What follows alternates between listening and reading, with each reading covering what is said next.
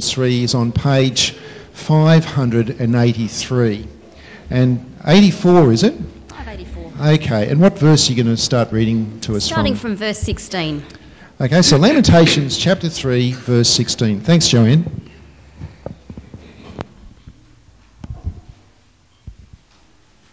The children will recognise this verse. Anyone who's a Colin Buchanan fan will recognise this, this passage. He has broken my teeth with gravel.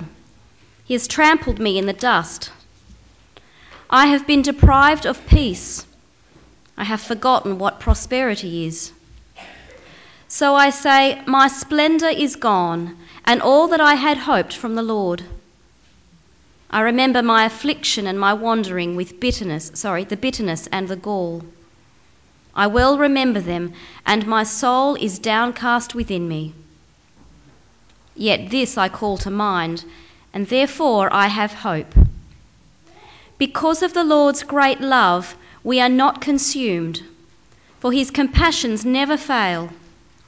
They are new every morning. Great is your faithfulness. I say to myself, the Lord is my portion, therefore I will wait for him. The Lord is good to those whose hope is in him, to the one who seeks him. It is good to wait quietly for the salvation of the Lord. Amen. As you know, the last four years has seen dramatic change in the Middle East, and virtually everywhere we go, people ask us, well, what actually is going on? Um, is all these dramatic things happening in the Middle East genuinely a move to democracy, or will it see the rise of Islamic powers, or when the dust settles, will we simply have a change of dictators? And Karen and I could spend hours trying to unpack the politics of the Middle East, and the chances are that our analysis would be wrong, because the Middle East is, in fact, an extremely confusing and incomprehensible part of the world. Now, of course, life in general is often pretty confusing and incomprehensible. Um, at our college, we have students from all over the Middle East, and as our Uh, Iraqi and Syrian and Egyptian and Sudanese students are preoccupied with the unsettledness and the war in their own country. Locally in Lebanon, we've also been facing a major crisis in our own college. One of our emerging faculty is also the pastor of one of our local churches. Late thirties, two young children, is dying of cancer. Um, and we ask, you know, why are you doing this, God? We have such a shortage of quality leaders. Why is it that this quality leader is suffering in this way, and why is the church suffering in this way? Now, of course, you don't need to live in the Middle East to ask that question, what is God doing? I'm sure that many, if not all of you, at some point in your lives have asked the question, is God even there? What is happening? Why is God doing this? Um, I've met Christians who have children at school experiencing bullying or struggling academically, and you say, why doesn't God help? I've met uh, believers in their mid-fifties um, due to a, retrenched due to a downsizing of their company with minimal hope of finding another job to pay the bills. Where is God? Children of faithful people drift far from the faith and wander pointlessly into adulthood. And you wonder, what is God doing? The list could go on and on, and I'm sure some of you, even now, are passing through periods where you wonder, where is God in the midst? What on earth is God doing in the middle of the chaos? This morning, I'm going to share to you two biblical truths, one very uncomfortable and one full of hope. The first truth is that chaos in life is normal and expected. And the second is that the key to handling the chaos and mess of life is hope in God's sovereignty and love. The Bible teaches two central realities.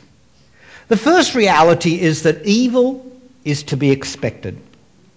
Paul makes this abundantly clear in Romans three when he writes, there is no one righteous, Not even one. There is no one who understands, no one who seeks God. All have turned away. They have together become worthless. There is no one who does good, not even one.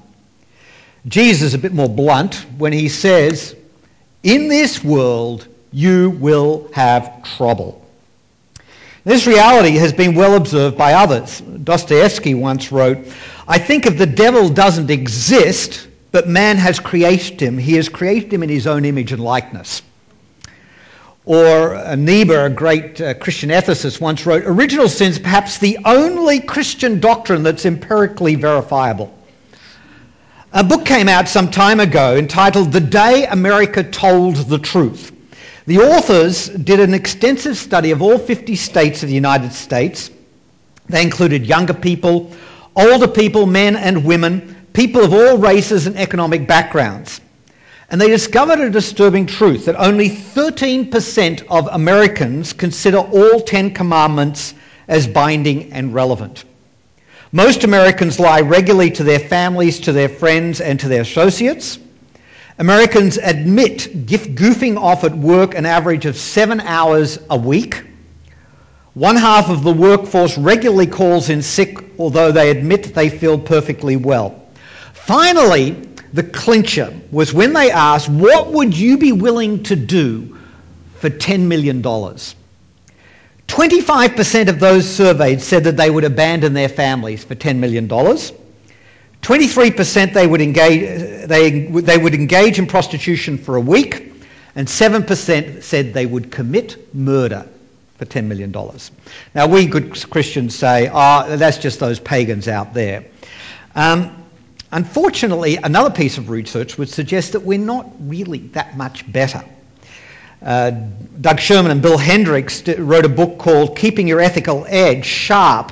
And when they did research amongst Christians, they discovered that Christians are as likely as non-Christians to falsify income tax returns, to plagiarize printed materials, to bribe someone in order to obtain a building permit, to shift the blame for wrongdoing onto someone else, to illegally copy a computer program, or to steal from the workplace. Sin is alive and well even among conservative Christians. And if I'm really honest, it's pretty obvious in me as well. Now, we don't actually like to talk about sin today. Uh, it's not particularly politically correct to describe people as sinful. The word itself's largely uh, lost its meaning. We see this sort of thing in the advertising. Terms like, it's sinfully delicious. Don't resist the temptation, the sort of advertising we get. This is actually an appeal to our natural sinful incl- inclinations.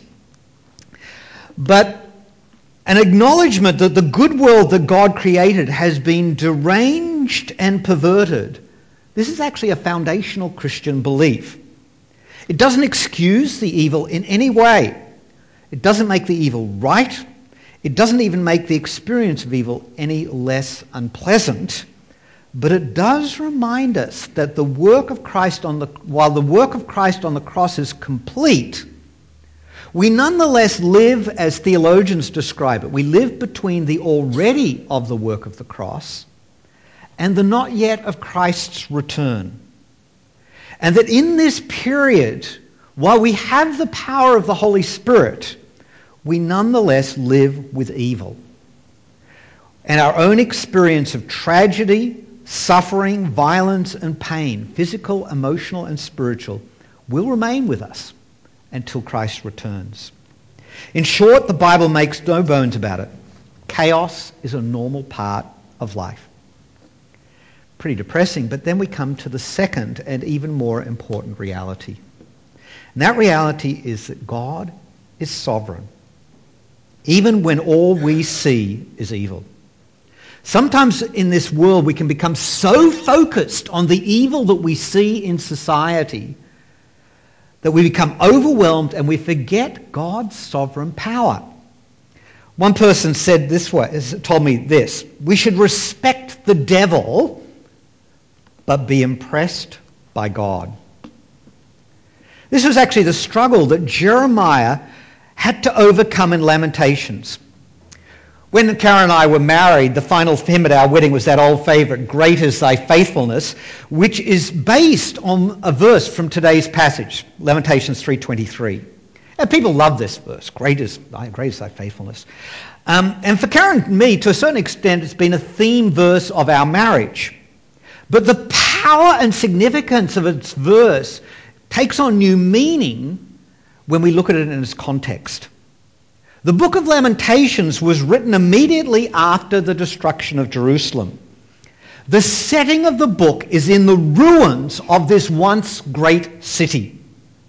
Through the first two and a half chapters of the book of Revelation, uh, book of Lamentations, we see Jeremiah wandering around the ruins, grieving the city's death and weeping over what once was, which is why it's called Lamentations.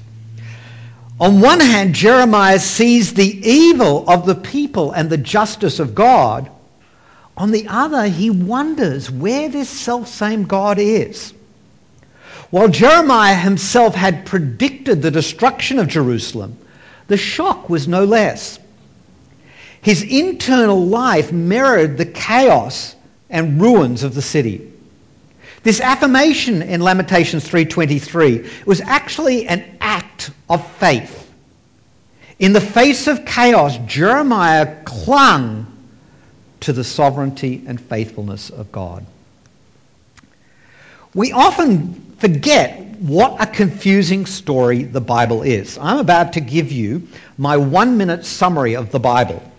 If we think about it for a moment, God calls Abraham out of Ur into Canaan.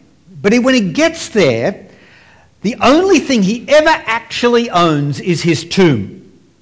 Through Joseph, the people are saved from famine only to be led into four hundred years of slavery. Finally and miraculously, they are rescued in the Exodus and then wander in the wilderness for forty years. They arrive in the Promised Land only to become even more evil than the people whose place they took. So after a few centuries of the good, the bad, and the ugly, the people are sent into exile for seventy years. Finally, God restores them, and after a few brief words, remains silent for four hundred years. When he next he speaks, he comes not as a conquering king, but as a baby born in a manger. The baby grows into a humble carpenter who turns out to be the Messiah and so, of course, is murdered.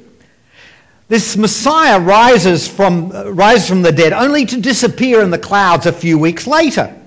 The Spirit comes, the church is established and grows, only to experience the same sort of challenges and chaoses, chaos inside and out.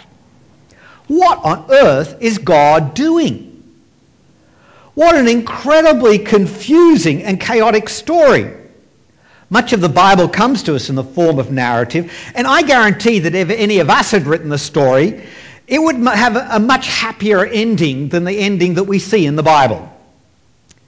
And yet, as we look at the overall flow of the story, we can see God's steady hand, God working his purposes out, God's sovereign work through his people. The story of the church is no less confusing. And yet here also we see God's sovereign hand. When Rome was sacked at the time of Augustine, many people were expecting the total destruction of Christianity or the return of Christ. Neither happened. What we ended up seeing was the beginning of the Christianization of Europe. The Catholic missions in China in sixteen ninety were so thriving it looked as though Christianity was firmly planted and could never be uprooted. A century later, nothing tangible remained of the work. When missionaries were expelled from China during the nineteen fifties, most people thought the same thing would happen, that the small, seemingly ill-equipped church in China would not survive. Today, as many, most of you know, estimates of the church number of Christians in China is somewhere between thirty and one hundred fifty million. No one really knows. Who would have guessed fifty years ago that Christians in Korea today would account for nearly fifty percent of the population, or today that there would be more Muslims than Methodists in Great Britain. In the Middle East, we've seen something of the same. We've seen Christians leaving the region in their droves. We see villages in Syria and Lebanon, previously one hundred percent Christian, now with barely a person over under the age of sixty. Who would have thought about it one hundred years ago? Meanwhile, the Presbyterian missionaries who served faithfully in Iran for over one hundred years ago expected the revolution, the Islamic Revolution of nineteen seventy-nine, to destroy the church. Instead, the last thirty years have seen this massive people movement of Persian Muslims to Christ. Arab World Ministries began ministry in Algeria in eighteen seventy-six. After more than one hundred years of faithful service, the Algerian church in nineteen ninety numbered less than two thousand. At that point, with the coming of an Islamic government and the expulsion of the few remaining Christian workers, pessimism was very high in the church. And yet quietly God was at work. And there was this people movement that began in the mountains and has swelled in Algeria until today, with believers from almost uni- universally a Muslim background, the church numbers nearly one hundred thousand. That's more than the evangelical church in Lebanon, Syria, Jordan, and Palestine put together. What is God doing? If you think you know the answer, the chances are you're wrong. His ways are not our ways, but he does have a purpose. There's an old hymn that says, God is working his purposes out. And it's true. He's working his purposes out. For many believers, the book of the Revelation is a closed book. Just totally incomprehensible in its complex imagery, its apocalyptic language. And I think this is unfortunate, for the church to which the book of Revelation was delivered actually bears a lot of similarity to the church today, here in Australia and in the Middle East. A struggling church in a hostile environment with rising oppos- opposition to its existence, and internally with divisions, lukewarmness, and loss of first love threatening its internal fabric. I'm sure that a lot of believers then, as today, wondered whether the church, the survival of the church was even a possibility.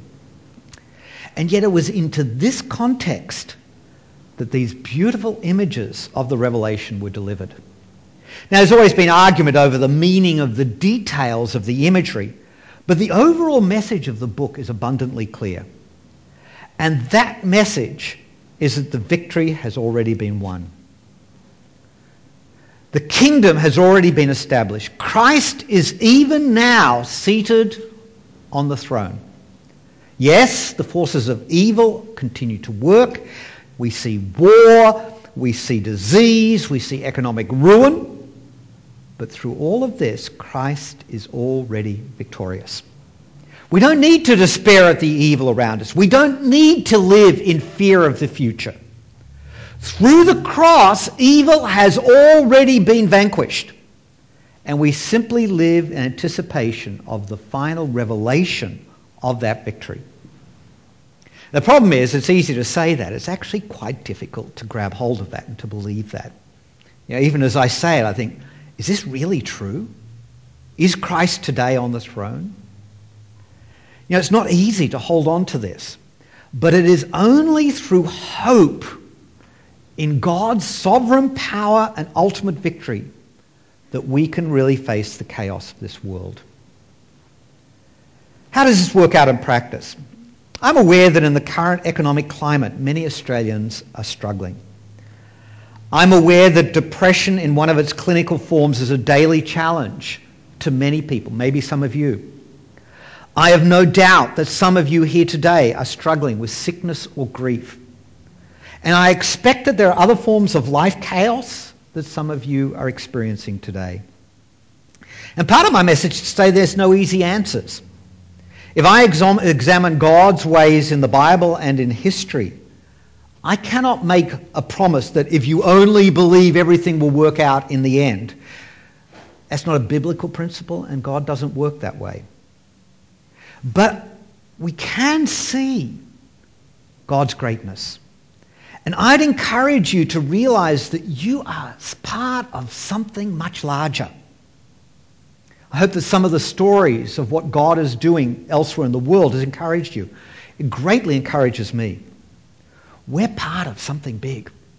We are part of God's great plan to restore this fallen and broken world. And my encouragement to you today is to cling in hope to that reality. To raise your eyes and see the bigger picture. To see that God is at work even in the midst of chaos. It may not solve all your economic, relational, or health difficulties, but to find hope in God is very rich. Seven years ago, my world fell apart, and I had a complete physical and emotional breakdown. I was sure it was the end of our missionary career and that our family would have to leave the Middle East. But my family had hope in God. They had a hope that God had not finished with us. That even in the midst of this chaos, God had his plans and purposes. And in retrospect, I see that that time was one of the most significant and formative experiences of my Christian pilgrimage. And that same pr- principle can be at work in each of you. In the midst of chaos, God has not finished his work. God is working his purposes out. I pray that this month, this year, you can find that hope in God. And as you live that hope out in your lives, reflect God's sovereignty to those around you. Let's pray.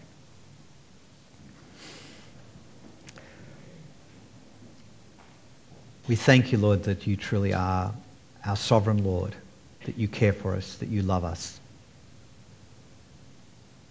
Help us to find hope in you. And as we live in this world, to be agents of light, to the honor of Jesus. Amen.